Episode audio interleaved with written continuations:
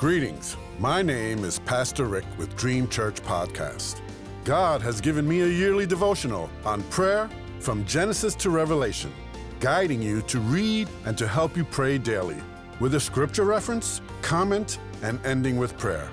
May you be encouraged and walk closer to God, and I invite you to walk with me through this journey. In Jesus' name, amen. Today's scripture reference is from May 22nd.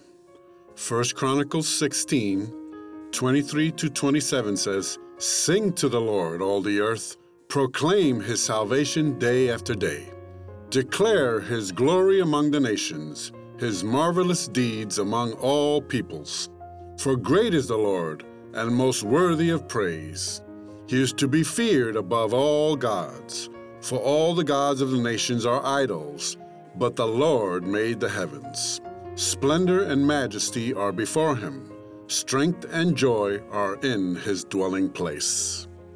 Today's comment Singing brings down the glory of God. Reminds me of a song we sang in church. As the praises go up, the glory comes down. We are to also proclaim his salvation every day of our lives. Salvation comes from God, from above. This is why David in Psalm 51 and 12 says, Restore to me the joy of your salvation. Then we are to be a witness to God's glory to all the nations, as Acts 1 and 8 says. And when the Holy Spirit comes upon us in power, signs and wonders follow, for others to believe. We then teach others what it is to fear the Lord, to reverence Him. He is the creator of all things. He give and he takes away. The last attributes of the Lord in today's passage reside where God resides, meaning his dwelling place is where we need to not only find our shelter and rest, but to receive from him those attributes of strength when we are weak, joy when we are downcast.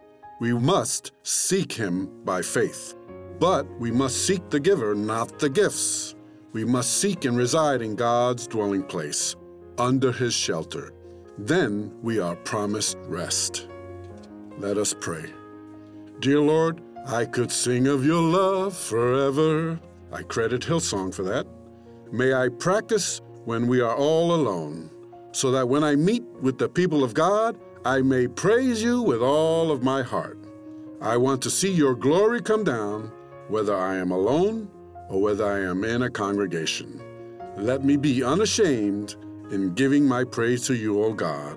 In Jesus' name, amen.